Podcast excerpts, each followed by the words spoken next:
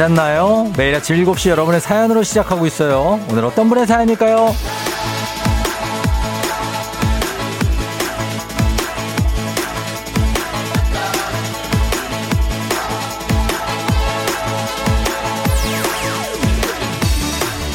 미소야님, 쫑디, 원룸에서 살다가 투룸으로 이사했어요.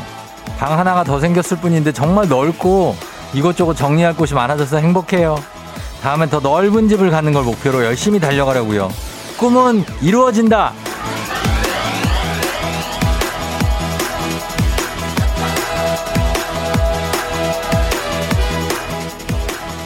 축하드립니다. 이렇게 하나씩 이뤄가는 거죠. 방 하나에서 두 개에서 두 개에서 세 개에서 세 개에서 네 개로 막 차근차근 꿈도 넓히고 키우면서 나도 그리고 또 내 인생도 커가는 거 아닐까요? 오늘의 행복, 기쁨, 목표들도 하나씩 차근차근 열심히 쌓아보죠. 7월 25일 월요일 당신의 모닝 파트너 조우종의 FM 대행진입니다. 7월 25일 월요일 KBS 쿨 FM 조우종의 FM 대행진 오늘 첫 곡은 Westlife의 Uptown Girl로 시작했습니다. 예, 웨스트 라이프 정말 예, 여러분 익숙하죠? 99년부터 활동을 한 5인조인데 아일랜드에 예. 아, 이분들이 참 요즘 최근 그에도 계속 뭐 활동 비슷하게 하시는 것 같아요. 근데 나이는 좀 많이 들었습니다. 예전에 그도 풋풋했던 어떤 모습은 어지없고 약간 중년의 어, 그런 모습인데 지금 어 굉장합니다. 예, 몇 년 됐습니까 벌써 20 몇 년이 됐네. 그렇죠? 예, 아직도 건재한 것 같습니다. 아, 오늘 주인공 오프닝의 주인공 미소야 님 한식의 새로운 품격 상황원에서 제품 교환권 보내드릴게요. 예, K123803629님, 오늘도 어김없이 월요병. 월요일은 우울해요, 유유. 왜요? 월요일이 뭐 올 수밖에 없잖아요. 월화수목 금토일인데, 어, 또 일단 왔으니까 또 맞아줘야죠, 월요일을. 그래, 예. 어, 드래곤님은 저도 내 집 마련을 위해 열심히 일하고 있어요. 쥐꼬리 만한 월급이지만 조금씩 차곡차곡 모으며 집 사는 그날까지 으쌰으쌰 하려고요. 꿈은 이루어지겠죠? 당연히 이루어지죠. 예, 이루어지고 걱정하지 마시고 이렇게 모으는 동안에도 굉장히 어떤 행복함을 느낄 수가 있어요. 나중에 생각해 보면 예, 그러니까 지금도 좋은 겁니다. 변민영 씨, 그렇죠, 쫑디 꿈은 이루어지죠? 제 꿈은요. 별탈 없이 맘 편히 칼퇴 좀 하는 거예요. 아, 이런 꿈이 오히려 이루기가 힘들어. 아, 오늘 칼퇴하고 막 이런 게. 아, 왠지 6시를 넘길 것 같다 막 이런 느낌도, 어, 그러나 민영 씨 오늘 칼퇴 파이팅입니다. 비파님, 18평 전세에서 33평 새 집으로 이사했을 때 저렇게 넓은 거실을 어떻게 걸레질을 할지 남편과 행복한 고민을 했던 생각이 난다고. 지금도 새 아파트 냄새가 느껴지는 것 같아 살짝 그때 생각에 마음이 몽글몽글해진다. 아, 그러니까 이렇게 집은 처음부터 이렇게 넓은 집에 사는 것보다 이렇게 하나하나 올라가는 게 좋죠. 음. 그렇다면 아, 넓은 집에 살다가 좁은 집으로 가는 건 별로 안 좋을 것 같습니다. 예, 조그만 집에서 하나하나 이렇게 원룸에서 투룸, 쓰리룸 여기다 막 집으로 넓혀가는 그런 느낌 좋습니다. 예, 여러분들 오늘 문자는 오늘 문자 주제는 요걸로 갈게요. 예, 요즘 나의 목표 뭐 거창한 게 아니라도 좋습니다. 하루에 뭐 짜증 한 번만 내기, 세 번 정도 웃기, 이번 주말까지 책 한 권 읽기, 뭐 하루에 한 번씩 나, 나 스스로 칭찬하기, 뭐 등등등등등. 그런 것들, 소소하지만 확실한 목표들 있으면 여러분 얘기해 주시면 돼요. 하고 싶은 일, 해야 할 일들, 그리고 함께 얘기를 하면서 또 생각이 날 수가 있어요. 월요일이니까 좀 응원하고 힘주고 뭐 이런 게 필요합니다. 문자 샵 8910 단문 50원 장문 100원 인터넷 콩 무료 이쪽으로 보내주시면 됩니다. 예. 뭐 출근하는 마음이 좀, 어, 꿉꿉할 수 있죠. 어, 그러나 쫑디가 응원합니다. 여러분도 오늘 잘하고 있습니다. 지금 어딘가를 가고 있다 아니면 뭐 지금 일어나 있다. 자, 뭔가를 잘하고 있는 겁니다. 네. 자, 문재인이 8시 동네 한바 퀴즈도 신청 받을게요. 오늘 큰 선물 있습니다. 오늘은 17만원 상당의 청소기 교환권이 있습니다. 자, 요거 말머리 퀴즈 달아서 단문 50원 장문 100원에 문자 샵 8910으로 여러분 신청해 주시면 됩니다. 퀴즈, 동네 한바 퀴즈 8시에 있어요. 그리고 행진이 말머리 달아서 행진이 이장님한테 전화 주고 싶은 소식도 남겨주시면 되겠습니다. 자, 오늘 그러면 어, 날씨 알아보고 그리고 조우불에 올리러 가볼게요. 자, 기상청 연결합니다. 기상청에 박다요 시전해 주세요.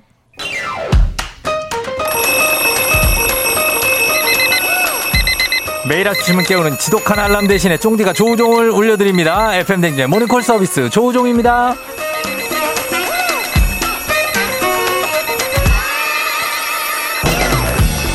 항상 일어나기 싫지만 월요일이면 더욱 격하게 아주 일어나기 싫은 것이 우리네 마음이죠. 힘겨운 아침을 보내고 계신 여러분을 돕기 위해서 오늘도 조우벨 울려봅니다. 전화로 깨워드리고 스트레칭으로 몸 일으켜드리고 신청곡으로 오늘 응원도 해드리는 거기다 선물까지 드리는 일석사조의 시간. 조우종의 모닝콜 조우벨 원하시는 분들 말머리 모닝콜 달아서 신청해 주시면 되겠습니다. 말머리 모닝콜 단문 50원 장문 100원 문자 샵 8910으로 신청해 주시면 이 시간에 조우벨 울립니다. 센스 있는 여성들의 이너케어 브랜드 정관장 화해락 이너제틱과 함께하는 오늘 모닝콜 서비스 조우종입니다. 자, 지난주에, 어, 좀 많이 힘들어가지고, 예, 오늘 좀, 오늘 좀 편하게 가보죠. 그럼 갈 수 있을 거라고 믿는데 상황은 어떻게 될지는 모릅니다. 일단 세 분 정도까지 걸어보고, 어, 첫 번째 모닝콜 신청자는요. 자, 2582님입니다. 7월 25일 월요일에 모닝콜 꼭꼭 부탁드려요. 저 마지막 출근이에요. 마지막 출근 날 조우벨 들으며 아침을 상쾌하게 맞이하고 싶어요. 꼭 모닝콜 부탁드립니다. 제발요. 엄마, 아빠, 아버지, 어머니, 할머니, 신령님, 비나이다, 비나이다. 예, 이렇게까지 안 하셔도 돼요. 예, 본인 깨우는 거니까 오늘 뭐 좀 수월할 것 같습니다. 그죠? 예. 자, 한번 걸어봅니다. 음, 마지막 출근. 여보세요? 조벨입니다. 조종이 올렸네. 일어나세요. 일어나세요. 네, 조벨입니다. 네, 안녕하세요. 일어나셨으면 괜찮죠? 네. 예, 신청곡 뭐 들을까요? 하나 말씀해 주세요. 신청곡 아무거나 돼요? 아무거나 돼요. 박차은의 화났나봐. 박차은의 화났나 봐요. 네. 어, 박차은의 화났나 봐 찾아볼게요. 네, 화났나봐요. 어, 환, 그러니까 나 막 화났는 거, 뿔난 거? 네네. 어, 알겠어요. 그래요. 자, 그러면은 우리가 일어나셨으니까 지금 그냥 일어난 것 같아요. 맞죠? 네. 자, 필라조와 함께 스트레칭 한번 가볼게요. 자, 음악 아, 주세요. 자, 스트레칭 한번 갈게요. 자, 고객님. 자, 회원님 간단하게 갑니다. 잠 깨게 해드릴게요. 자, 일어나서 차렷 하고 계세요. 차렷 하고 깍지 껴주세요. 뒤로. 양팔 뒤로 하고 깍지 껴주세요. 자, 그대로 팔 위로 올릴 수 있을 만큼 올려줍니다. 올라가는 만큼만 올려야 돼요. 자, 올려요. 쭉 올립니다. 어깨랑 상완 이두근 조이는 거 느끼면서 올려서 꼭대기에 도착해서 후. 후 하면서 자, 팔 그렇지. 다시 내리면서 회원님. 좋아요. 다시 한번 천천히 한 번 더 올려 주세요. 쭉 올리면서 자, 쭉 가서 후. 후. 그렇지 하면서 쭉 다시 내려옵니다. 쭉 내려오면서 마무리 정리하면서 호흡 한번 할게요. 후. 후. 회원님 처음 치고는 많이 잘 따라하고 계세요. 네, 차 속이지만. 네, 차 속이라고요? 네. 아, 그래요? 차에서 뭐 하고 있는 거죠? 아, 지금 출근하고 있어요, 신랑이. 아, 아, 신랑이 운전하고요? 네. 아, 그렇구나. 알겠습니다. 정신 좀 들어요? 네, 듭니다. 예. 그리고 뭐 모닝콜이 아니라 이미 일어나서 어디 가고 있으면서 뭔 모닝콜을 해달라고 그래요. 예? 조우종 씨 목소리 듣고 싶어서요. 아니, 자고 있어야지 깨워주지. 예? 이건 그냥 전화 받은 거밖에 안 되는데. 네. 어, 저희가 일단은 15만원 상당의 기능성 베개 선물로 드릴게요. 아, 네, 감사합니다. 어디 사시는 누구세요?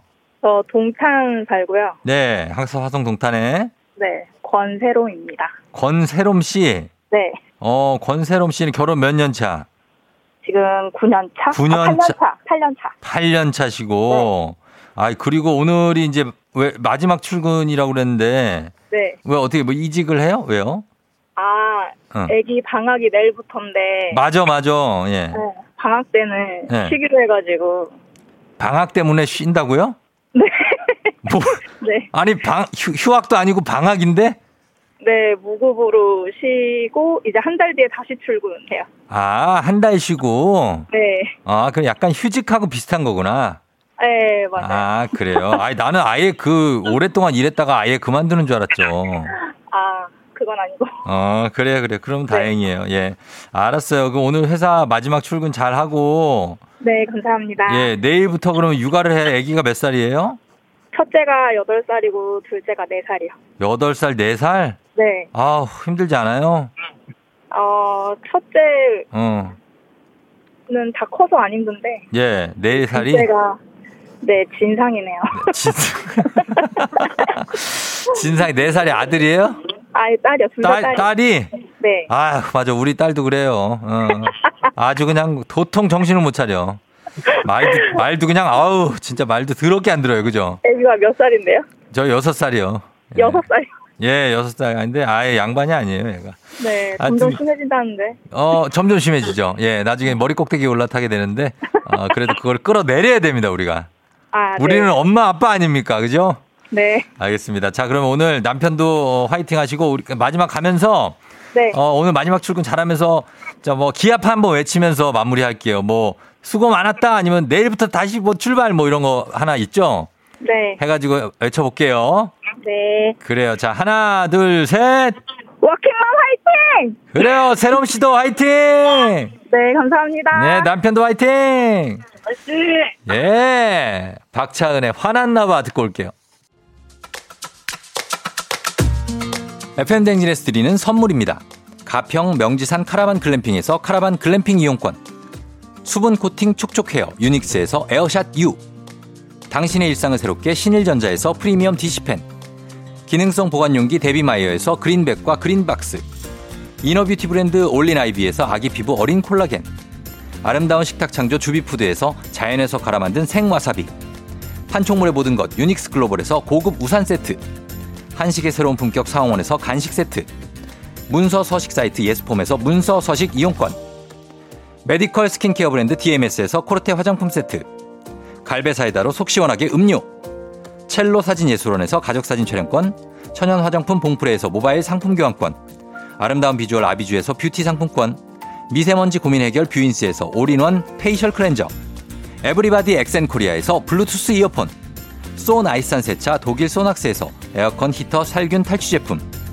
판촉물 전문 그룹 기프코. 기프코에서 KF94 마스크. 주식회사 산과들에에서 한줌 견과 선물 세트. 피부의 에너지를 이너 시그널에서 안티에이징 에센스. 의사가 만든 베개 시가드 닥터필로에서 3중 구조 베개. 모기 물렸을 땐 Bug Bite Thing에서 모기침 제거기. 하남 동네복국에서 밀키트 복요리 3종 세트. 정수기 생수 수돗물 안심 워터톡에서 가정용 수질 측정기. 지친 직장인의 활력 충전 트레서피에서 옥타코산올 함유 건강 기능식품.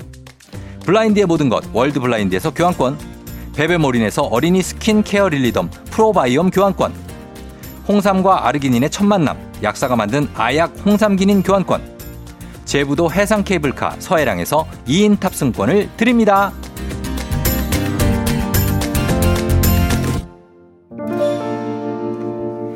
영등포의 10번 마을버스 기사 이은주님, 예, 문자 보내주셨는데, 안전운행 하시겠다고. 그래, 서울 시내버스 가자 하셨는데, 예, 기사님들도 다들 안전운전 하시고 화이팅입니다. 어, 그러면서 오늘 우리 목표, 나의 작은 목표, 1758님, 아침에 남편이랑 말다툼을 했어요. 절대 먼저 사과 안 할 거예요. 매번 잘못하지 않아도 미안하다고 먼저 사과하는데 이번엔 못 참아요. 어, 그래요? 어, 이번엔 참지 마요. 그래, 진짜. 어, 그래, 한 번 해. 예. 강성아 씨, 아이들에게 잔소리 줄이기. 어느 순간 저도 아이들에게, 어, 잔소리가 왜 이렇게 심해졌을까요? 아이들도 엄마 잔소리 듣기 싫대요. 이제 전 시크한 엄마가 되고 싶은데요. 아, 갑자기 줄이긴, 아, 없애긴 쉽지 않으니까 조금 조금씩 줄여나가면 되죠. 어. 6281님, 방학 동안 사남매에게 도끼 눈 뜨고 저 짜증 하루에 세 번 이상 안 내기요. 오늘부터 아이들 방학인데 뚜껑이 몇 번이나 열릴지 저도 제 자신을 믿을 수 없어요. 아, 진짜 나 이거 제가 공감. 저는 어제 한번 제대로 열렸거든요, 뚜껑이. 제가 저는 웬만하면 안 열리거든요. 엄마, 우리 어, 와이프가 많이 열리지. 저는 안 열리는데 어제는 제 애를 재우는데 와, 물 먹으러 간다, 화장실 간다, 뭐 하러 간다, 여기에다 이름 써놓고 와야 된다. 아, 갑자기 이불이 뭐 좀 이상한 것 같다. 야, 진짜 내가 어제 벽을 부술 뻔 했네, 진짜. 어. 근데 아, 한 번 딱 얘기하니까 그래도 얘가 무서워가지고 자더라고. 요거를 많이 열면 안 되는데 열면 또 효과가 있으니까 우리가 이걸 안 쓸 수도 없고 참 딜레마예요. 예. 이해욱 씨, 나의 목표는 밤에 야식 끊고 건강한 야채 주스 하루에 한 잔씩 꼭 마시기요. 목표가 이루어지게 노력하자. 그래요. 밤에 야식을 확 끊지 말고 뭐 한 개라도 줄여요. 뭐 시키면은 뭐 하나 뭐 감자튀김 하나를 안 시킨다든지, 예? 뭐 이런 거 있잖아요. K79736597님, 스텐 냄비 연마 작업이요. 초복에 삼계탕 하려고 야심차게 냄비를 사왔는데 여태 안 닦고 있어요. 벌써 내일이 중복이네. 요 오늘은 꼭 닦을 수 있도록 있기를. 아, 내일 중복이에요 또? 아, 초복이 엊그제 같았는데. 유혜경 씨. 예, 오늘은 FM대행진 유튜브 구독 꾹 누르고 있어요. 꾹 누르기. 쫑디. 오늘은 꼭 할게요. 매번 잊어버려요. 흐잉 하셨습니다. 아, 구독을 아직 안 하셨어요? 어, 그냥 빨리 하세요. 예, 하시면 됩니다. 어, 좋아하는, 밀님, 좋아하는 오빠 SNS 염탐 그만하기가 목표예요. 오빠가 여친이 생겼거든요. 누가 보면 스토커로 오해할 것 같아서 염탐 이제 그만할 거예요. 염탐은 좀 이렇게 티 안 나게 그냥 가끔씩 잘 살고 있나 이 정도 어, 하시면 되지 않을까요? 정현정 씨, 저는 임용고시를 준비하고 있어요. 한부모 가정에서 자랐는데 3살 때부터 엄마처럼 저를 키워주신 할머니께 합격을 꼭 안겨드리는 게 제 목표입니다. 아자아자 화이팅 하셨습니다. 현정 씨, 꼭 붙을 거예요. 우리 할머니가 아마 기도하고 계실 텐데 할머니 기쁘게 해드리면 좋겠어요. 하나 더 봅니다. K123828607님 남친이랑 여행 가려고 부모님께 얘기했다가 바로 까였어요. 괜히 얘기했나 봐요. 그냥 갔다 올 걸. 일단 얘기했으니 가긴 가야겠는데 지금 어떻게든 허락을 받아 갔다 오려고요. 아, 남친하고 여행을 간다고요? 몇 박 며칠로 가는 거죠. 이거 당일이 아니죠. 당일이면 나 허락해. 그러나 1박 이상 가면은 나는 난 같이 가 나는. 나는 같이 갈 거야. 아, 난 혼자 못 보내. 죽어도 못 보내. 내 딸 어떻게 1박 보내. 자, 여러분. 예. 이러면 안 되겠죠? 예. 이런 물모가 되면 안 될 텐데. 아무튼 마음이 그렇습니다. 자, 저희는 광고 듣고 올게요.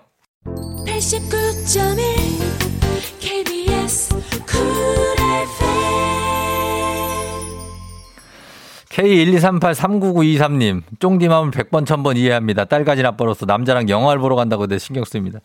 영화까지 오케이. 그래, 영화요. 옆에 앉아서 영화 볼 수 있어. 그러나, 아, 이미재 씨 어떻게든 갈 텐데요. 푸하. 안정임 씨, 당일치기나 1, 2박이 뭐가 다를까요? 쫑디도 그러셨잖아. 야, 이게, 아, 참, 아, 어렵네.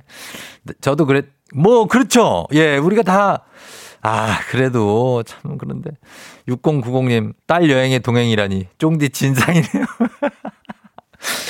아, 진상이죠. 예. 저 진상입니다. 인정. 그러나 이 마음이 그렇다는 거 뭐 어떻게 합니까? 예. 나중에는 또 이게 더 어른이 되면 그래 뭐 갔다 와 이렇게 되지 안 안 될 것 같은데 안 될 것. 같... 아, 나 못 보냈는데. 하여튼 뭐 예. 우리 아빠들 우리 아빠들이 좀 도와주세요. 예, 아빠들 좀 이해. 엄마들은 다 보내주더라고. 아, 아빠들 좀 이해해줘야 돼. 자, 저희가 음악 듣고 와서 예, 행진이 단톡으로 이어가도록 하겠습니다. 자, 힘 한번 냅시다. 신화, 으쌰, 으쌰.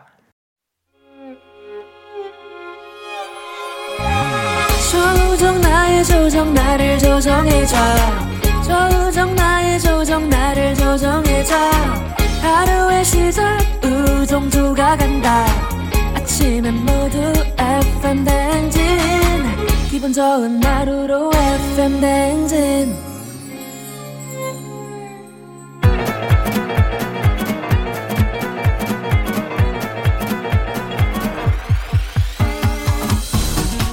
아, 어, 아유, 그려. 어, 마이크 테스트요. 예, 들려요?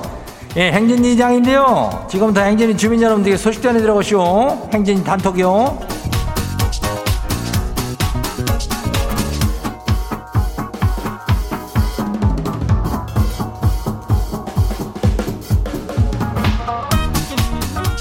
그래 행진이 단톡 소식 다 들었슈 못 들었슈? 예? 아니 저기 그 뭐 특별한 그렇겠지 말은 그 김은영 주민이 행진이에 정신 팔려가지고 버스를 놓쳤대야. 아니 20분 더 기다려야 버스가 온다는데? 뭐 지각하면은 다 이장 탓이라고 원망을 막 하든지 이거는 행진이가 정신이 싹 빠지게 재미난 거는 이장도 인정을 해야. 어. 그거는 어쩔 수가 없지. 원래 이 시간이 그래요. 근데 뭐 이제 뭐 그렇다고 해서 이제 정신을 막 놓고 다니면 안 된단 말이요. 아무튼 이장이 살짝이 책임을 느끼면서 선물 드려요. 예, 15만 원 상당요. 차량용 디퓨저. 아, 이 교환권이니까 요거 갖고 쓰면 돼요. 오늘 저기 문자 저 소개된 주민들한테도 요거 드려요. 디퓨저. 예. 행진이 말머리 달고 소식 남겨두는 거 알죠? 그래요. 행진이 단톡 한번 봐요. 번째 거시요. 예, 김정진 주민요. 이장님 중딩 아들이 방학이니까 용돈을 올려달래요. 아침, 점심, 저녁 다 집에서 해결하는 데 뭔 용돈이 필요한지 2만 원을 더 올려달래요.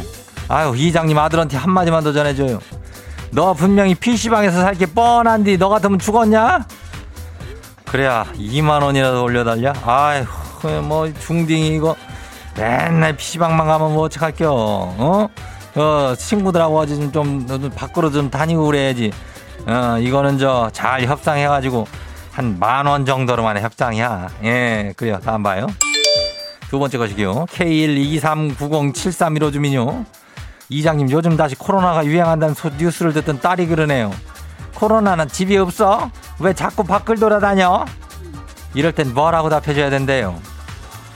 그럴 때 라비아는 뭐 그냥 너도 너도 집이 있잖아 여기 그지? 어 근데 맨날 밖에 가서 놀지. 똑같은 겨. 어 니들도 맨날 밖에 가서 놀지. 그래서 얘들도 돌아다니는겨. 이렇게 얘기하면 돼요. 다음 봐요. 이보리 주민요. 이장님 어제 복숭아 먹다가 아주 기절할 뻔했쇼. 한입 했는데 애벌레가 안에 드는 거요. 아, 엄마는 약 된다고 괜찮다고. 아니 왜약 올리는 것도 아니고 아무 시커했쇼. 그래요. 애벌레 안에 있는 걸 그걸 다 먹으면 약이 된다는 얘기요. 엄마는? 아휴 징그러워서 뭐 어떻게 먹을 게 우리가 뭐 아마존 뭐 무슨 시금이족도 아니고 뭐요? 피금이요? 뭐요? 아무튼 간에 그건 안 되는겨. 아이고 다음 봐요. 땡크 뽀이님이요. 이장님 매주 복권 사고 있는데 지난주에 깜빡하고 진짜 딱 한 번 못 사시오. 아 근데 매번 사는 곳에서 1등이 나왔다는 애요. 아그 1등이 나였어야 되는데 이거 배 아파 죽겠쇼 언젠간 1등 되겠죠? 그 언젠간 1등이 안 될 확률이 훨씬 높지만은 그래도 우리가 탱크보이님이 그냥 탱크처럼 물어붙이면은 한 2등 정도는 그래도 무난히 되지 않을까 하는 그런 바람을 한번 가져보네. 어, 쉽진 않은 일이요. 어, 그래, 다음 봐요. 예. K125 4463요. 남편 생일이라 미역국 끓여줬더니 남편이 미역국이 너무 뜨겁다면서 각 얼음을 넣어서 먹네요. 아니, 야, 미역국이 아이스 아메리카노냐? 그래요. 미역국이 저기 뜨거우면은 얼음 조금 넣을 수도 있는 거지. 왜 이렇게 구박하고 그래요? 생일인데. 예? 그냥 가만 냅둬. 어, 생일에는 그냥 좀 건드리지 않는 겨. 그렇게 하면 돼요. 어, 그리고 다음 봐요. FM 대행진 제작진이 나한테 보낸 겨? 뭐요? 한 봐요. 이장님, 날이 더워서 그런지 오늘따라 퀴즈 신청이 떨어지네요. 샵 8910에 단문이 50원이, 장문이 100원이. 여기로 퀴즈 신청해서 17만원 상당의 청소기를 좀 받아가라고 말씀 좀 전해줘요. 아유, 우리 제작진이 이런 걸 얘기를 하네. 우리 현 PD가. 아니, 그래도 퀴즈 신청이 왜 이렇게 적은겨? 어, 우리 행진이 주민들 뭐, 뭐 어떻게 된겨? 퀴즈 신청 얼른 해가지고 이거 선물 17만원짜리 받아가요.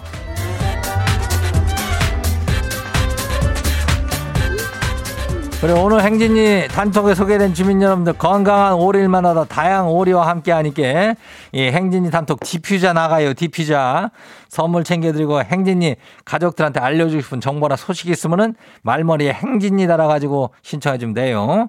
단문이 50원이 장문이 100원이 문자가 샤퍼고 8910이니까. 콩은 무료죠. 신청 많이 해요. 자 우리 노래 듣고 올게요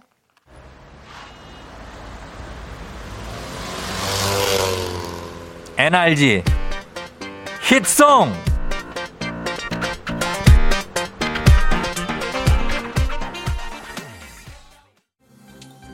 안윤상의 빅마우스 저는 손 석석석석 회입니다. SNS 이용하는 분들 많으시지요. 페이스북과 인스타그램이 변경된 개인정보 처리 지침에 동의하지 않으면 다음 달 9일부터 계정을 사용하지 못한다고 고지해서 논란이 일고 있는데요. 자세한 소식 오늘 누가 전해주시죠? 예, 안녕하세요. 모든 것을 유심히 들여다보는 제 시티즌 유 유시민입니다. 예. 이 사안도 그 유심히 한번 들여다볼 필요가 있는데요. 예.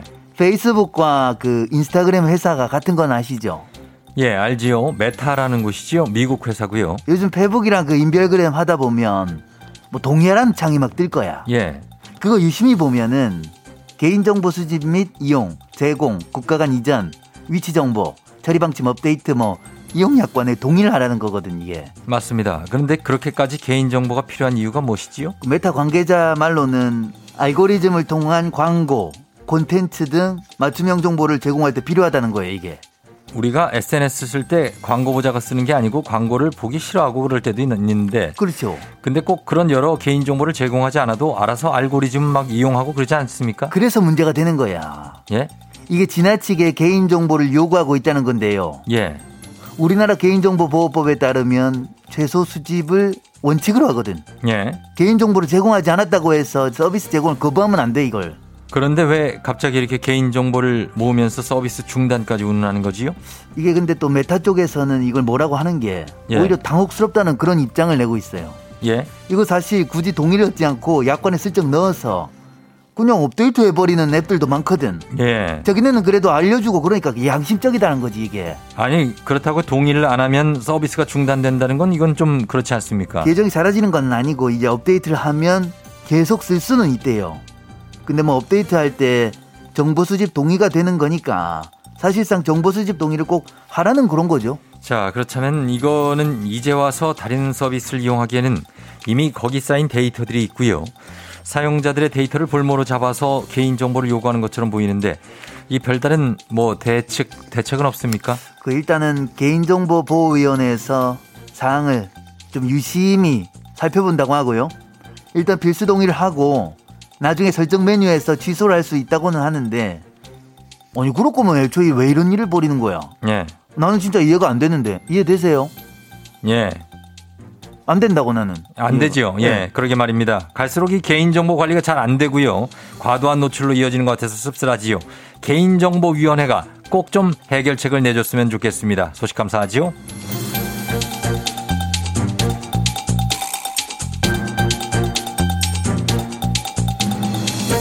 다음 소식입니다. 백화점 무료 주차를 위해 영수증을 주차권으로 이용하고 다음 날 환불을 받는 꼼수를 부리는 사람들이 있다고 자세한 소식 김원효 씨가 전해드리지요. 안 돼. 안녕하세요. 김원현인데요. 백화점 주차 서비스 좋잖아요. 거기는 관리가 잘 되는 곳이니까 환불 서비스도 꽤 잘 된다 이 말이죠. 그렇지요. 그래서 가격이 조금 있어도 백화점을 이용을 하고요. 여러 서비스를 함께 받을 수 있으니까요. 그걸 이용해서 얌체처럼 주차만 하는 사람들이 있다 이건데 물건을 사서 영수증 내면 무료 주차가 되잖아요. 예. 그러면 실내에서 실컷 돌아다니고 더위 식히고 근처에 다른 건물 가서 볼일 보고 그리고 와서 다음 날에 이그 물건을 또 전액을 환불 받아요. 이거 아 이게 참 하하, 자 이거는 이런 생각을 해내는 것도 놀라운데 그걸 실천하는 사람들이 있다는 얘기인가요? 심지어 이거를 좋은 방법이라고 인터넷 공유를 해놨다는 거 아니겠어요? 와, 나 사람들, 야, 그러면 안 돼. 진짜로 안 돼요. 네, 아, 안 되지요. 백화점 측도 상당히 곤란하겠는데요. 그런 사람들이 많은가요? 생각보다 꽤 많대요. 근데 이거 사기죄에 해당될 수 있거든요. 꼼수 쓰다가 진짜 큰일 날 수 있어요. 안 돼. 네, 뭐 백화점 측에서 뭐 신고를 할 것 같지는 않지만 이런 얌체족이 늘어나고 이런 일이 반복되면은 서비스가 줄어들거나 축소돼서 일반 이용객들의 피해가 있을 수 있겠지요. 내 말이 그 말이에요. 이거 듣고 또 따라 하려고 생각하시면 안 돼요. 진짜 그러면 안 돼요. 다시 한번 말하지만 이거 사기죄에 해당될 수 있어요. 주차장 사용료를 안 낸 셈이 되는 건데 이게 정말로 그러면 안 돼. 왜 이걸 돈 예. 내세요 그냥 좀. 우리가 좀 주차비를 좀 아까워하는 경향이 있긴 있어요. 그래도 아무리 경기가 어렵고 여러모로 힘들어서 절약을 해야 한다 해도 매장에 피해를 주는 이런 행동, 다른 사람에게 피해를 주는 행동은 하면 안 되겠지요. 자, 오늘 소식 여기까지지요.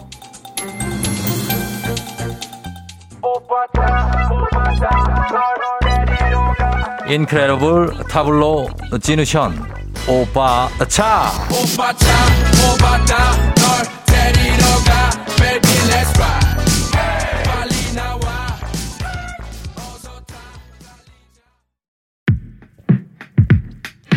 KBS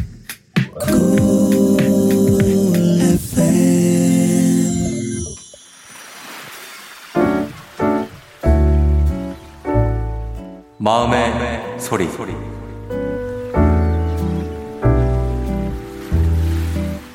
안녕하세요. 저는 매일 상가 공원 숲으로 출근하는 숲 해설사라고 합니다. 어, 상가공원 프로그램에 오시는 참가자분들께 한 말씀 드릴게요. 저희도 바빠진 만큼 보람도 커지고 되게 좋거든요. 근데 프로그램 마치고 가시면서 저한테 살짝 오셔서 귀에다 대고 너무 더워서 힐링이 안 됐어요. 아, 그리고 숲에 모기가 있어요. 이렇게 말씀하시고 가시면 너무 힘이 빠집니다. 사실 7, 8월 무더위는 아무리 숲이라고 해도 100% 피할 수 없잖아요.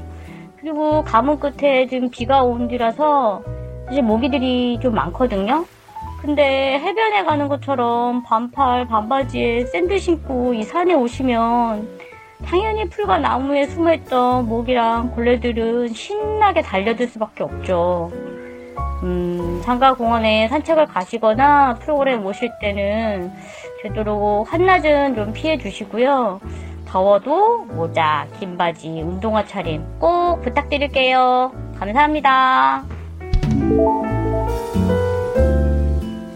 네, 오늘은 익명의 숲 해설사님의 마음의 소리였습니다.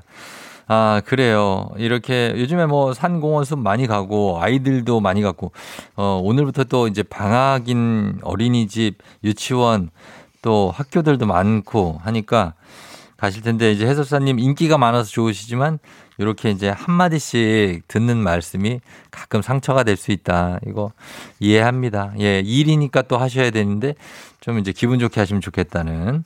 아, 오늘 익명님께 12만원 상당의 안티에이징 에센스 교환권 보내드릴게요. 그리고 다 아이랑 사람을 사랑하시니까 이런 일을 하실 수 있는 것 같아요. 예.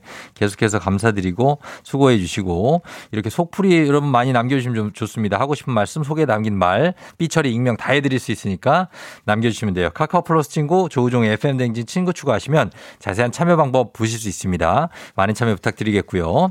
최남희 씨 8시 오늘부터 아들 둘 방학 시작입니다. 워킹맘은 또 점심이 걱정이네요. 선생님이 미치기 전에 방학을 하고 엄마가 미치기 전에 계약을 한다는 명 언을 되새기며 전국의 모든 엄마들 파이팅! 화이팅입니다. 예. 3557. 이장님, 저는 초등학교 6학년인데요. 수요일 방학인데 왜 학원 방학은 다 다를까요? 아, 쉬는 날이 하나도 없네요.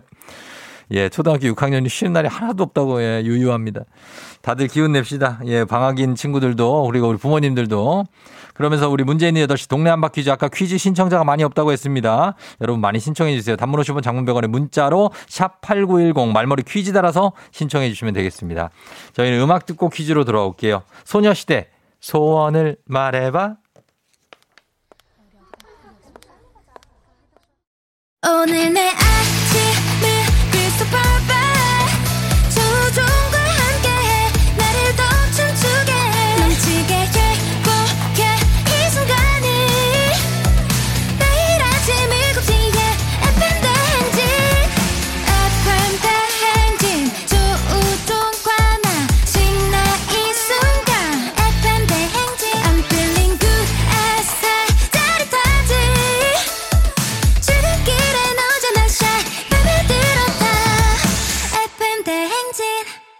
조종의 FM 대행진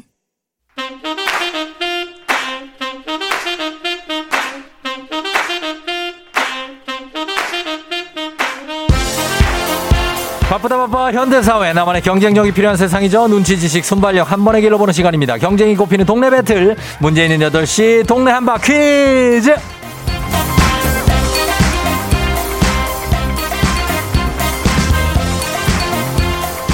매일 아침 8시 문제 있습니다. 문제 있어요. 더 큰 비행기로 더 멀리 가는 티웨이 항공과 함께하는 문제 있는 8시 청취자 퀴즈 배들 동네 한바 퀴즈.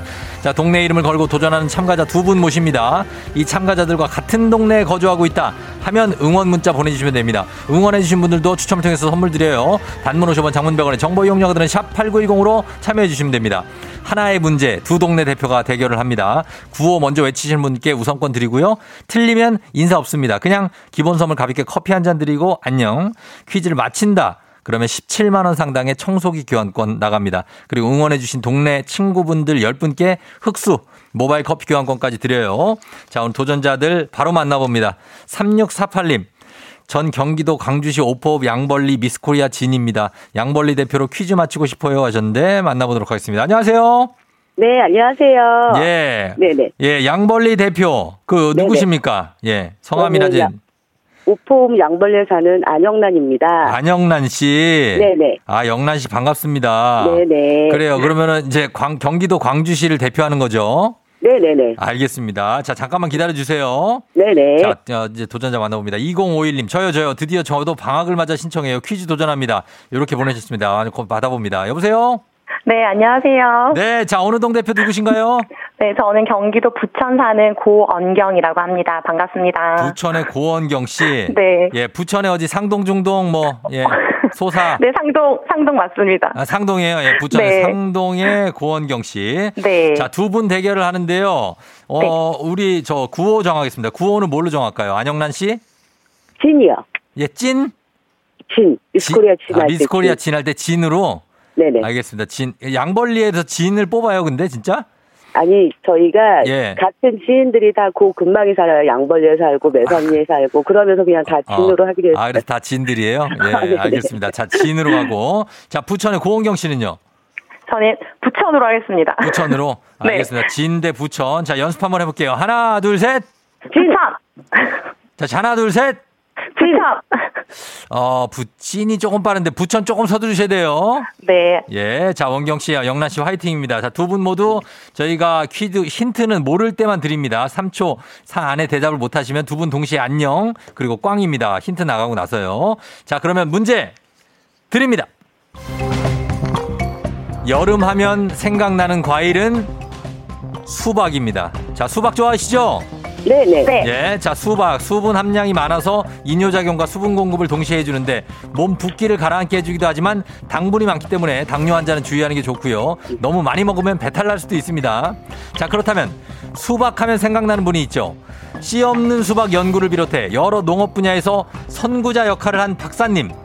제주도에서 귤을 본격적으로 재배하게 한 분이기도 하죠. 자 이분의 이름은 무엇일까요? 씨 없는 수박. 예, 씨 없는 수박 이거 있잖아요. 세 글자 이름 모르세요? 네. 자 힌트 드릴까요? 네 네. 자 힌트 드립니다. 자 족발 보쌈 유명한 동네 있죠 남산 아래에 부천! 자 부천 빨랐어요. 우장춘 박사님이요. 우장춘 박사 네. 우장춘 박사 네. 정답입니다. 예, 정답. 양벌리진님 그냥 갔고요. 예, 부처님이 일단 첫 승입니다. 자, 축하드립니다. 감사합니다. 예, 우승이에요, 우승. 어, 첫 승이 아니라. 그래요, 축하드려요. 선물, 선물 나가고. 아, 감사합니다. 예, 모바일 커피 교환권 부천 상동분들한테 다 돌리고. 네. 그리고 17만원 상당의 청소기 교환권 드리도록 하겠습니다. 아, 감사합니다. 예, 오늘 퀴즈 어땠어요? 처음에 몰랐어요? 어, 처음에 자, 여- 이게 제가 들을 때는 몰랐는데 약간 진짜 문제 들으니까 머리가 하얘지는 거예요. 그래서 예. 조금 버퍼링 하느라 시간이 좀 걸렸어요. 아, 그랬어요? 네. 어, 혹시 육아하는 엄마 같은데 느낌이 맞아요?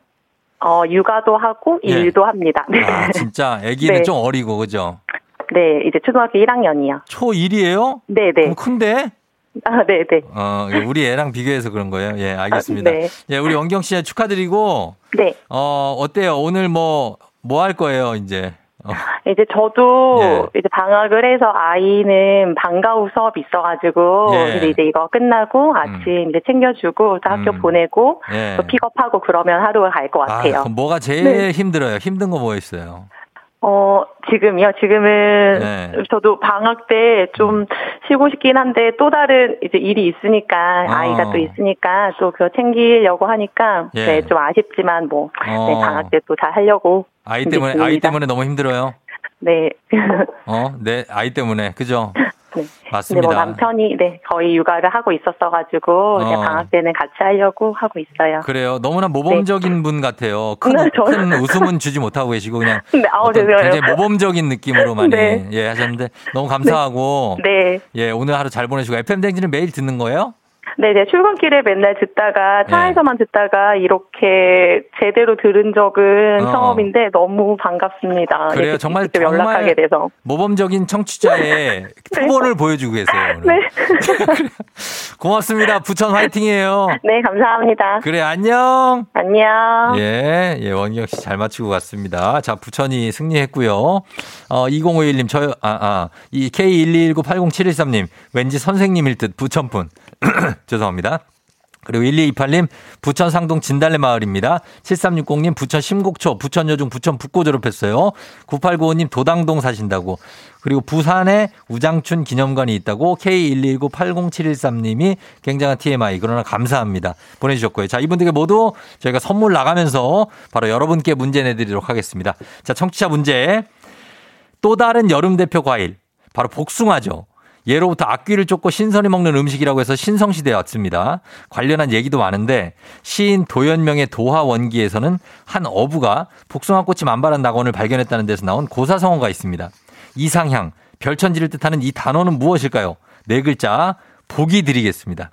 1번 무릉도원, 2번 공무원, 3번 You are my only one, 이 중에서 맞춰주시면 되는데 네 글자라고 하고서 무릉도원 공무원 유아마이 유아디 온리 원이든 뭐든 어때? 예, 아무튼 맞춰주시면 되겠습니다.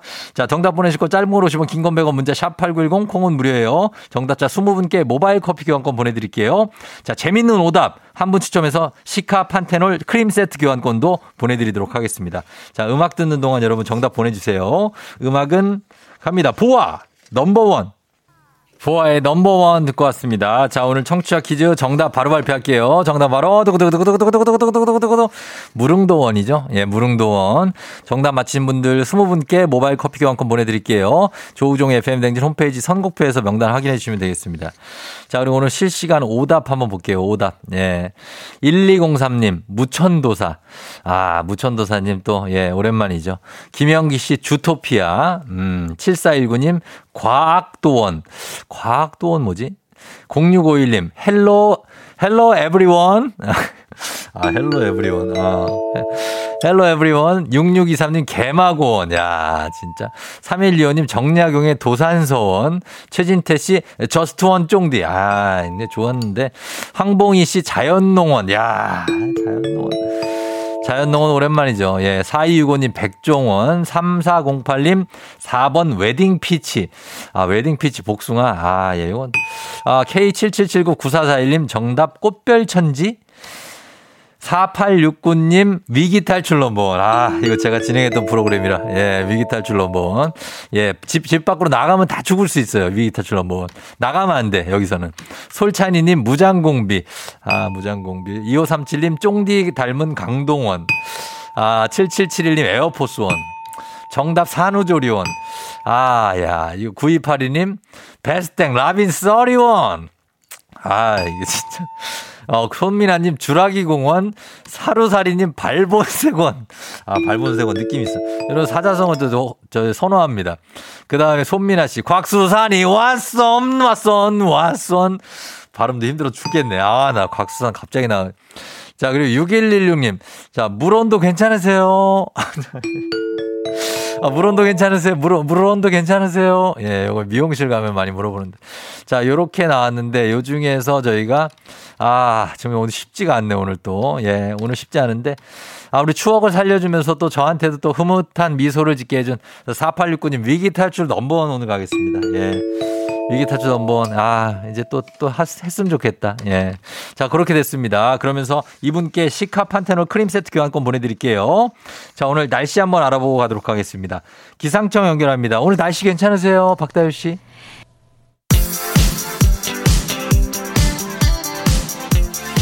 보이프렌드, 내가 갈게.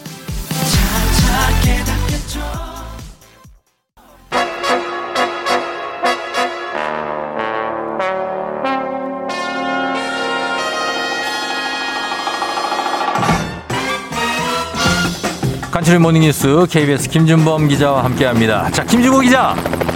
자, 저쪽 뒤쪽 산 말이죠. 그쪽에 저격수가 숨어 있을 수 있으니까 조심해서 내려야 됩니다. 네, 조심히 내려오고 있습니다. 네네네. 그쪽에 어 조심해야 돼요. 자, 됐습니다. 아이고, 아이고, 예, 예. 저, 아유, 허리로 떨어졌는데 괜찮아요? 아, 이 뭐, 이, 이런 상황극을 어떻게 대처해야 될지 모르겠네요. 그냥 좀 맞춰줘요, 좀. 예?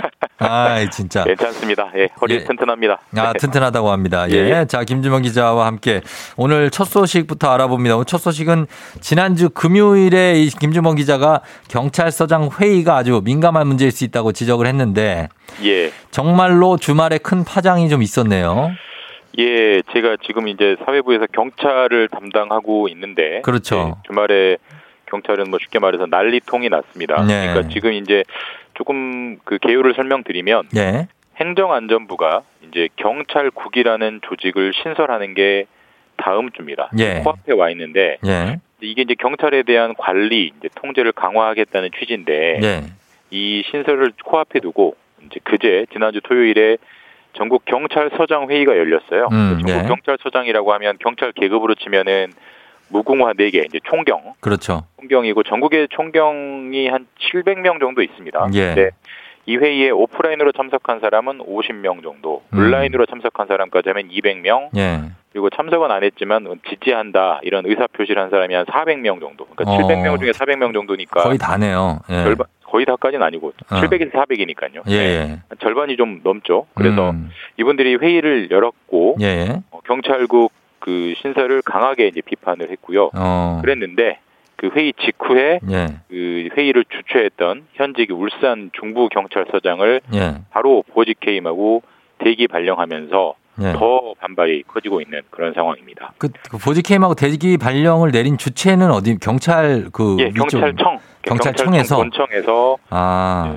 그 일종의 근무 기강을 해쳤다. 예. 항명성이다라고 보고 예. 대기 발령을 시켜버린 상태입니다. 그러면 그게 뭐 사실상의 징계 조치라고 봐야 됩니까? 뭐 엄격한 의미의 법적인 징계는 아직은 아닙니다. 뭐 예. 보통 징계라고 하면 뭐 정직, 음. 해임, 파면 이런 거지만 아직 이제 거기에서 내려온 건 그런 조치까지가 내려온 건 아니지만 예. 어쨌든 현직 서장을 서장이 아닌 사람으로 아닌 쪽으로 어, 보내버렸기 그러니까요. 때문에 예. 사실상 징계성인 거고요. 그렇죠. 그다음에 사실 이제 이 대직 대기 발령 이후에 징계를 하기 위해서 이제 감찰 조사를 한다고 밝혔어요. 예. 누구를 누구를 상대로 뭐 모였느냐, 왜 모였느냐 이런 것들을 조사해서 징계를 하게 될 것 같고 지금 분위기라면 상당한 중징계가 나올 수 있을 것 같은데 음. 보통 이렇게 하면 이제 공무원이나 직장인들이 이제 소위 말해서 겁을 먹고 예. 위축이 되고 반발이 잠재워지는 이제 그런 거를 이제 노리고 하는 건데 예. 오히려 반대입니다. 지금 반발에 기름을 부은 격이 돼서 음. 이번 주 토요일에는 이제 서장 아래 뭐 예. 경위, 경감들도 회의를 열겠다 어. 이런 일종의 집단 반발이 더 확산되고 있는 상황입니다. 경위, 경감, 경정, 경무관 뭐 이런 그 아래 예, 계급들. 맞습니다. 자, 그럼 회의를 한다. 그럼 이 그러면은 이 논란을 지금 잘 모르시는 분들도 계실 거거든요.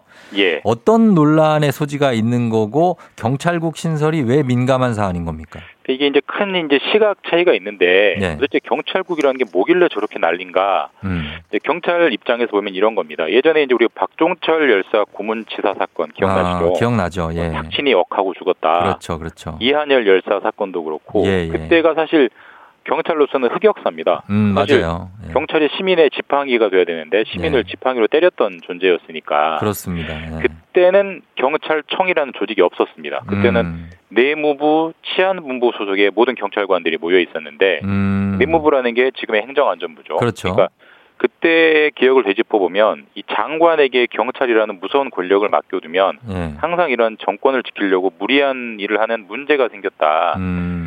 그렇기 때문에 그걸 막자고 1991년에 예. 경찰청이라는 외청으로 독립을 시켜놓은 건데 네. 1991년에서 2022년이면 31년 지났잖아요. 예. 왜 31년 지나서 다시 행정안전부로 끌어들이려고 하느냐? 음. 이거는 그 역사를 역행하는 것이다라는 게 이 경찰청 아, 경찰국 신설을 반대하는 경찰관들의 시각인 거고요. 예. 정부는 아, 그렇지 않다. 지- 그, 그때의 정부와 지금의 정부는 민주주의 수준 자체가 다르고 예. 사실 경찰 권력도 비대하지 않느냐. 비대하기 음. 때문에 당연히 견제와 통제는 받아야 한다. 이런 시각 차이가 아주 평행선이기 때문에 예. 현재로서는 접점이 거의 없어 보이고 음. 또 하나 눈에 띄는 대목은 뭐 사실 옳고 그름을 떠나서 사실 네. 경찰이 완전한 계급 사회이기 때문에 사실 뭐 음. 군대와 거의 똑같습니다. 음, 위계 예. 질서가 엄청나게 강한 조직인데 예. 지금 경찰청 가장 수뇌부가 모여 있는 지침에 정면으로 반발하는 일이 지금 저 초유의 네. 수준으로 네. 번지고 있거든요. 예, 이것도 예. 참 경찰이 예전과 다르다, 음. 달라진 조직 문화를 보여주는 하나의 조각이기도 하고요. 예, 예. 그러니까 전에 볼 수 없었던 경찰의 또 새로운 모습을 보는 것 같아서 이게 이번 주 내내 아마 예. 주요한 뉴스가 될 것 같습니다. 저희도 예. 지켜보도록 하겠습니다. 자, 그리고 어, 정부가 지금 규제를 좀 풀면서 은행들이 본업 외에 부동산업이나 배달업 종류에 활발하게 진출하고 있다고요? 예, 요즘 뭐, 뭐 무슨 무슨 은행 본인이 거기에 고- 거래하시는 은행들이 예. 뭐 이상한 사업들을 하는 것들을 앱 같은 거 들어가서 아. 보실 수가 있어요. 네네네. 예를 들면 한 디자인 회사를 인수한다든지 뭐 음. 부동산 업체를 인수한다든지 네. 또 어떤 은행이 소프트웨어 개발 회사를 또 사서 뭐 경영을 한다든지 음. 이런 것들이 계속 나오고 있는데 네. 이게 이런 용어가 하나 있습니다. 빅 블러. 빅블러. 우리가 블러가 뭐냐면 흐리 경계가 흐리다라는 아, 걸 흐리게 만드는 거죠. 하는데 예. 우리가 보면 그 무지개도 빨주노초 파남바라고 부르지만 정확하게 보면 그 색깔 간의 경계는 애매하게 돼 있잖아요. 음, 예, 예. 그런 경계가 점점점 사라져가는 산업 간의 음. 경계가 사라져가는 시대가 이제 빅블러 시대라는 건데 예를 들면 뭐 카카오라는 IT 회사가 뭐 택시도 하고 은행도 하고 뭐 대리운전도 음. 하고 그렇지 않습니까? 예, 예. 마찬가지로 기존의 은행들도 이제는 은행이 아닌 은행 본업이 아닌 다른 일을 할 수 있게 정부가 규제를 다 풀어주겠다. 그러니 아. 은행 너희들이 진출해라. 라는 이런 저 정책 변화가 일어나고 있습니다. 그렇게 해준다, 허용해준다. 이거 목적은 뭡니까? 사실 뭐 은행이 돈을 더 다양한 곳에서 벌어서 예. 고객들한테 우리가 항상 은행들이 비판받는 게 예금과 대출 차이, 예대 마진으로 너희 손쉽게 돈 버는 거 아니냐. 음. 맞아요. 네. 항상 이런 비판을 받잖아요. 그러니까 거기서만 돈 벌지 말고 다른 음. 사업도 해서 다양한 곳에서 안정적으로 돈을 벌면 예. 오히려 그 은행 고객들에게 더 도움 되는 거 아니냐. 뭐 이런 취지가 깔려 있는 겁니다. 음, 그러면 그걸 하면 되는데 그 동안에는 그런 것들을 은행에 하지 못하도록 했나요? 그 동안은 엄격하게 막아봤어요. 사실 네. 우리는 이제 경제 뉴스에서 가끔 나오는 용어 중에 금산 분리라는 게 있습니다. 예, 예. 금융자본과 산업자본은 서로가 서로 침해, 서로가 서로 왔다 갔다 하면 안 되고 완전히 장벽을 쳐야 된다 이런 음. 겁니다. 예를 들면 국민은행은 삼성전자를 주식을 가지면 안 되고 예. 삼성전자는 국민은행 주식을 가지면 안 되고 이렇게 완벽하게 막아놨었는데 예. 이제는 이제 이번에는 최소한 금융자본이 그러니까 음. 무슨 무슨 은행이 다른 회사, 다른 산업자본을 사는 것만큼은 열어주자. 네. 그게 세계적 추세니까 그렇게 해야 은행들도 더, 거- 더 건강해지고 음. 더 자본이 튼튼해져서 결국은 고객들에게 도움이 된다라는 네. 일종의 뭐 큰 흐름의 변화가 있다 이렇게 보면 됩니다. 네, 알겠습니다. 자, 여기까지 듣겠습니다. 김준범 기자와 함께 했습니다. 고맙습니다. 네, 내일 뵙겠습니다. 네.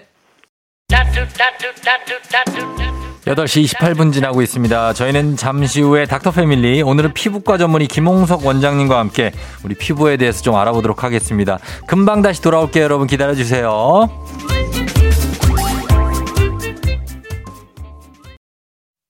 기분 좋은 바람에 진해지는 feeling 들리는 목소리에 설레는 good morning 너에게 하루 더 다가가는 기분이 어쩐지 이젠 정말 꽤 괜찮은 feeling yeah.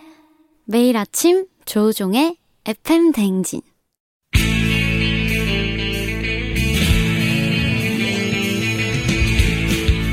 살아가면서 사자 들어가는 가족은 꼭 필요하다고 하죠. 의사, 판사, 변호사 다른 건 없어도 우리에게 의사는 있습니다. FM 댕진의 닥터 패밀리.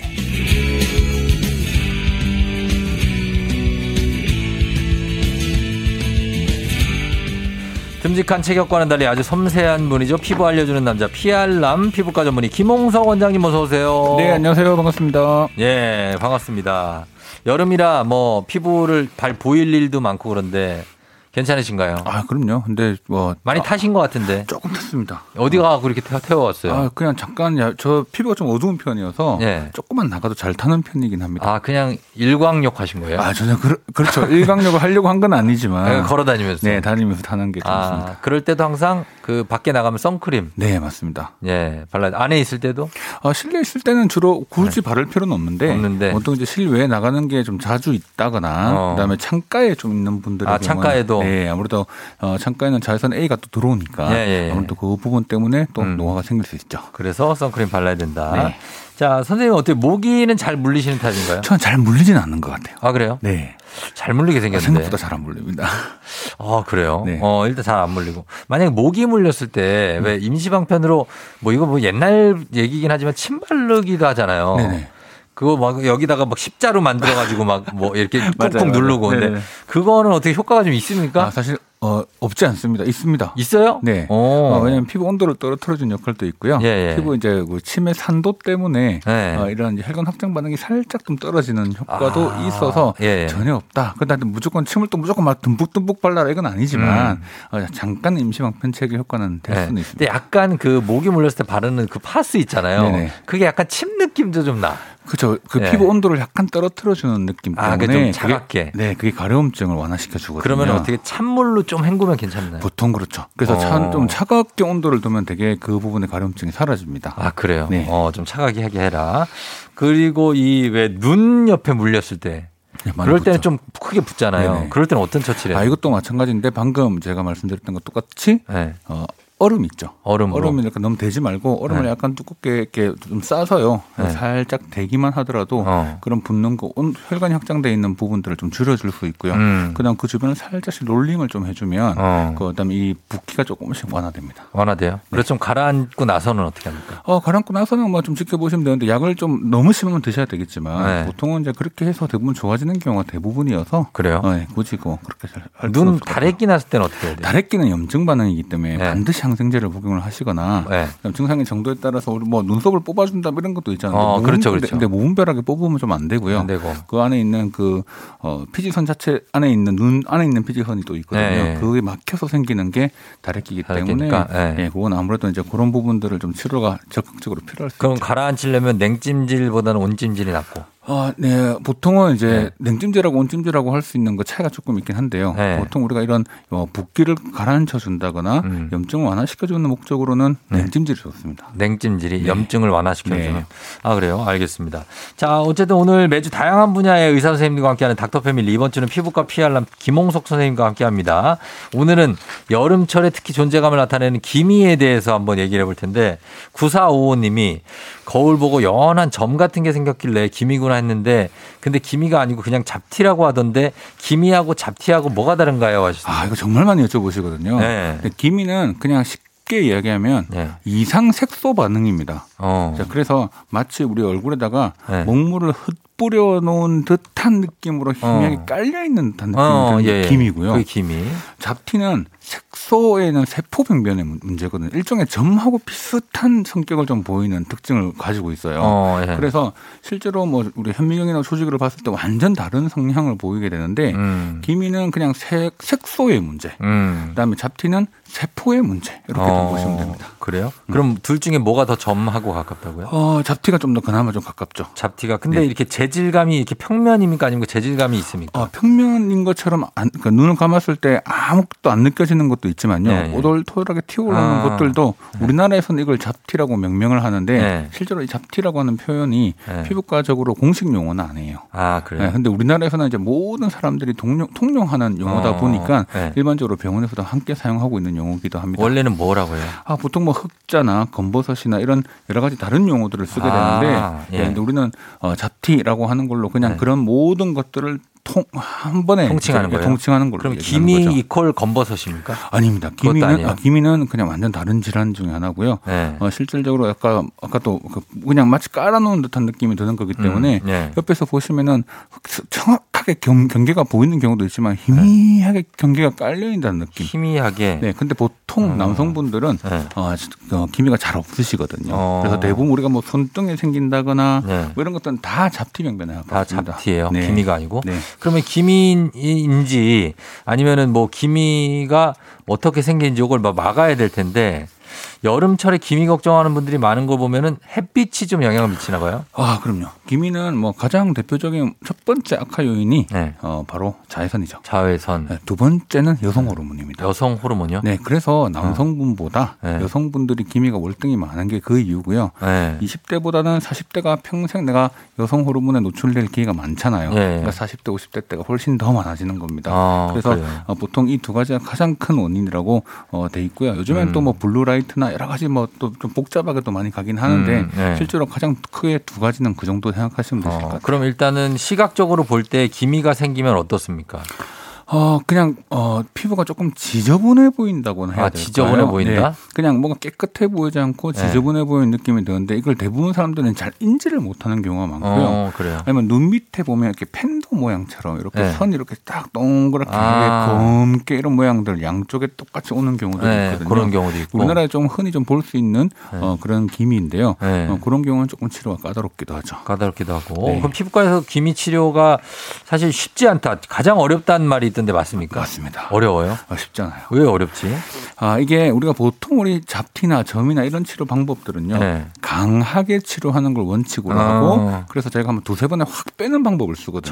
점 같은 거는. 네. 네. 근데 아, 이런 기미는 그렇게 희미해. 네, 희미하니까 네. 내 옆에 있는 피부 색깔도 구별이 잘 안 되는 경우다 보니 어. 너무 무리해서 빼게 되면 네. 오히려 짙어지거나 그렇죠. 더 옅어지는 문제, 아. 오히려 피부색보다 더 빠지는 문제 때문에 음. 실제로 치료 기간을 약한 강도로 꾸준하게 하는 방법으로 네. 방법을 바꾸는 겁니다. 그래요? 그래서 점은 한 번에 그냥 확 세게 빼면 되는데 기미는 막 꾸준히 해야 된다고 말씀하시는 거면 막 다섯 번, 열 번씩 해야 되는 거예요. 어, 뭐, 다섯 번, 열 번이면 정말 행복한 거고요. 네. 어, 뭐, 길게는 뭐, 20회, 뭐, 3, 40회 하시는 분들도 어, 계십니다. 그렇게 하면은 어떻게 됩니까? 그럼 어, 없어져요, 그게? 상당히 많이 없어지고요. 좀 깨끗하게 돼요. 그렇죠. 근데 이제 약간 또 재발하는 위험 중에 하나가 아까 여성분들은 여성 호르몬 영향을 좀 받는다고 했죠. 네. 그래서 실제로 어, 시술을 하고 난 이후에도 조금 이렇게 재발하는 경우도 공- 종종 있습니다. 아, 재발하는 경우도 네. 있다.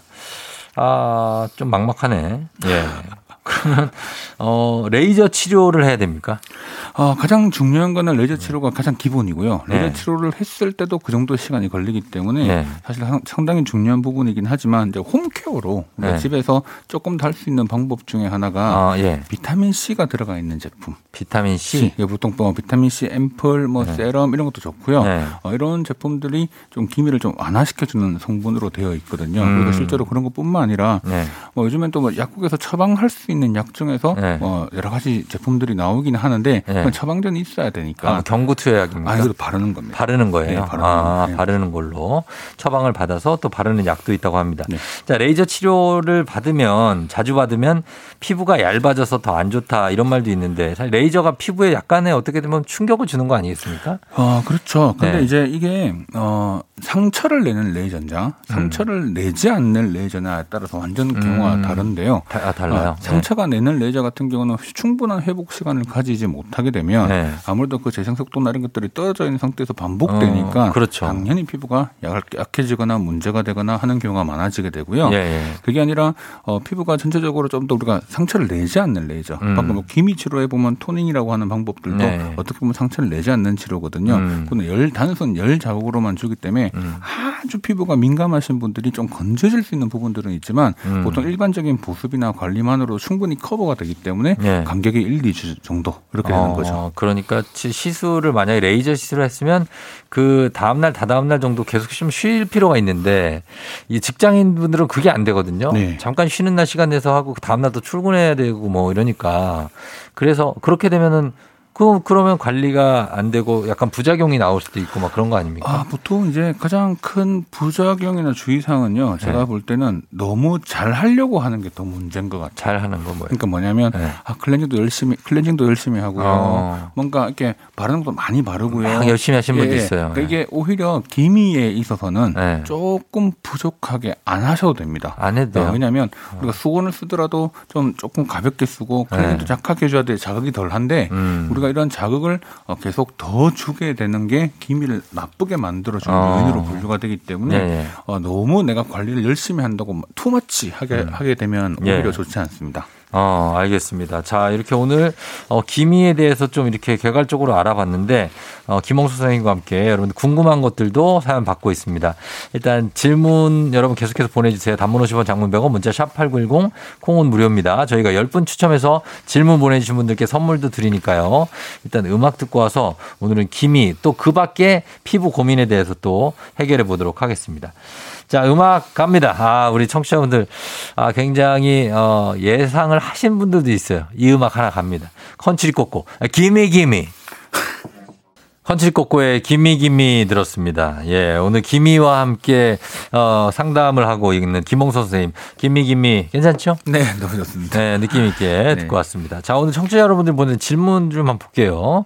어, 하하호호 님이 경락 마사지를 하는데 피부 기미 제거를 하려고 피부에 갔더니 경락 마사지를 하면 기미가 더 생길 수 있다고 하는데 진짜냐고. 아, 그보다 기미 그 부위에 마사지를 너무 강하게 누르는 방법은 자극을 주는 거거든요. 네. 그래서 그런 걸 피해라고 이야기를 하는 거고 아. 만약에 기미가 없는 부분 다른 뭐 목이라든지 네. 이런 부분들을 마사지를 해서 풀어주는 것은 상관이 없습니다. 아, 그런데 얼굴을 너무 세게 누르면 안 돼요? 그렇죠. 마, 마찰을 주는 방법은 좋지 않습니다. 어, 좋지 않고 기- 피부 기미엔 좋지 않은데 피부의 혈액순환엔 좋은 거. 그렇죠. 그런 순환은 좋지만 그 딜레마네요. 예, 그 문질러주는 마찰이 네. 기미를 나쁘게 만들거든요. 아, 그래서 그런 게 하여튼 겹치 좀 이렇게 그렇죠. 배치되는 게 있습니다. 네네. 우당탕님, 기미도 혹시 옆으로 자꾸 번지나요? 아, 기미는 번질 수 있죠. 어. 보통은 좀 눈가 주변에 생기는 경우도 있고요. 네. 광대 쪽에 많이 생기기도 하고요. 음. 이마 쪽이라든지 그다음에 우리 턱 옆에까지도 이렇게 생기는 경우도 많습니다. 어, 그래서 번질 수 있다. 네. 8624님, 얼굴 온도가 올라가면 기미가 더 올라온다는데 맞나요? 아, 꼭이 부분에 대한 이야기는 아직까지 조금 여지가 논란의 여지가 좀 있긴 한데요. 네. 어, 아직은 뭐 어, 반반이라고 생각하시면 되실 것 같고 네. 현재까지는 밝혀진 건 없습니다. 근데 그 피부과 선생님들이 보면 보면 열을 빼야 된다.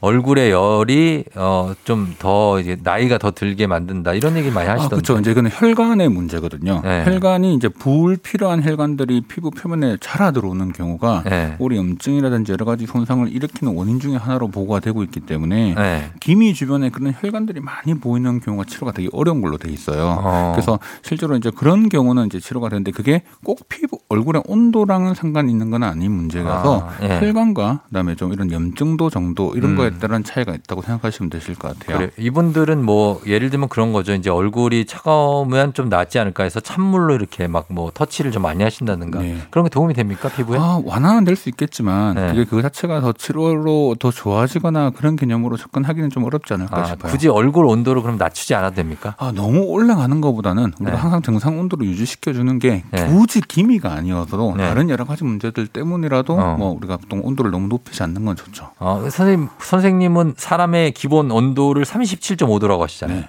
맞습니까? 아직도 그거 유효합니까?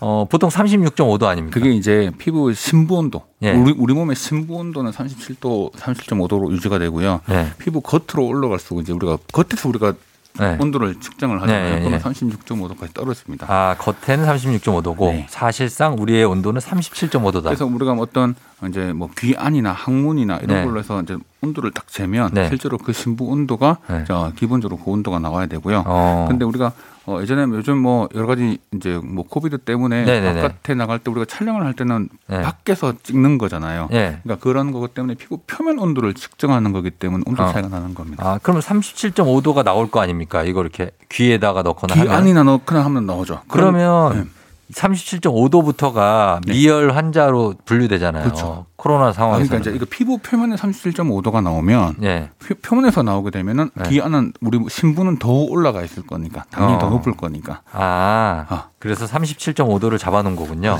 그거보다 안이 더 높을 것이다. 그렇죠. 네네. 알겠습니다. 그리고 1468님이 아, 푸우님, 김이는 얼굴 하얀 사람이 더 생기냐고. 아, 더 생긴다기보다 더 잘 보이니까요. 더 네. 두- 두드러지다 보니까 하얀 사람한테 더 나빠 보이는 경우가 아, 있지. 도드라지는 거다? 그럴 차이는 없습니다. 아, 그래요. 1468님이 임신 중에 기미가 확 올라오는 이유는 뭔가요? 출산 후에 없어지냐고. 아, 이게 또 호르몬 영향이죠. 그래서 어. 출산 후에 없어지기보다는 네. 보통은 살짝 옅어지다가 그대로 유지되는 경우가 대부분입니다. 음. 그래서 한번 이제 자극을 받은 거기 때문에 네. 실제로 이제 그 부분은 조금 치료가 필요할 수 있죠. 어, 4715님이 30대 초반인데 여자인데 자외선 때문인지 팔등이 지저분하게 얼룩덜룩 기미인지 잡티인지 뭐가 몰라온다고 합니다. 그 뭔 치료를 어떻게 해야 되냐고. 발등이면 거의 대부분 잡티일 겁니다. 잡티. 네, 거의 잡티고요. 잡티는 보통 레이저를 한 두세 번 정도에 네. 걸쳐서 좀 해야 되는데 범위가 넓으냐, 네. 한두 개 있느냐 이런 거에 따라서 종류가 조금 달라질 것 같아요. 어, 그래요. 그 다음에 어릴 때 죽은 깨가 났던 사람이 나중에 기미가 생길 확률이 높냐고 박지현 씨. 아, 좀 이게 좀 애매한데요. 주근깨가 난 사람들은 주근깨라고 하는 게 기본적으로 약간 유전적인 성향도 좀 가지고 있는데 네. 자외선에 좀 취약한 사람들이 많습니다. 어. 그러다 보니까 아무튼 기미도 확실하게 좀 더 생길 확률은 높지만 음. 그러니까 주근깨가 많이 생겼다고 기미가 높 다는 이야기는 조금 말하기는 힘들 것 같고요. 음. 전체적으로 자외선에 취약하기 때문에 기미가 다른 어, 정상인보다는 조금 더 생길 수 있지 않을까라고 음. 유추해 볼 수 있을 것 같습니다. 서양 사람들이 많죠 죽은 깨는. 그렇죠. 그렇죠. 네. 얼굴 좀 하얀 지극히 그렇죠. 하얀 사람들. 그렇죠. 그런데 보면 경기가 아주 명확한 점처럼 박혀 있는 네, 네. 그런 모양이 주근깨거든요. 어, 그렇다. 알겠습니다. 그렇게 보고 그리고 어, 요 정도로 마무리를 하도록 하겠습니다. 자, 오늘 여러분들 질문 많이 보내 주셨는데 감사하고 저희가 선물 보내 드리도록 하겠습니다. 어, 추첨해서 조우종의 FM 댕진 홈페이지 선고표에 명단 올려 놓을게요. 자, 오늘도 피알람 김홍수 선생님과 함께 오늘 기미에 대해서 알아봤습니다. 오늘도 좋은 정보 감사합니다, 선생님. 네, 감사합니다. 네. 저희 음악 들을게요. 갑니다. 마마무 힙.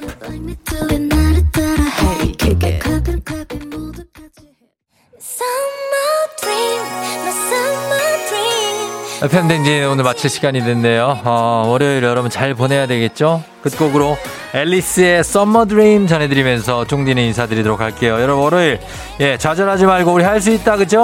오늘도 골든벨 울리는 하루 되시길 바랄게요.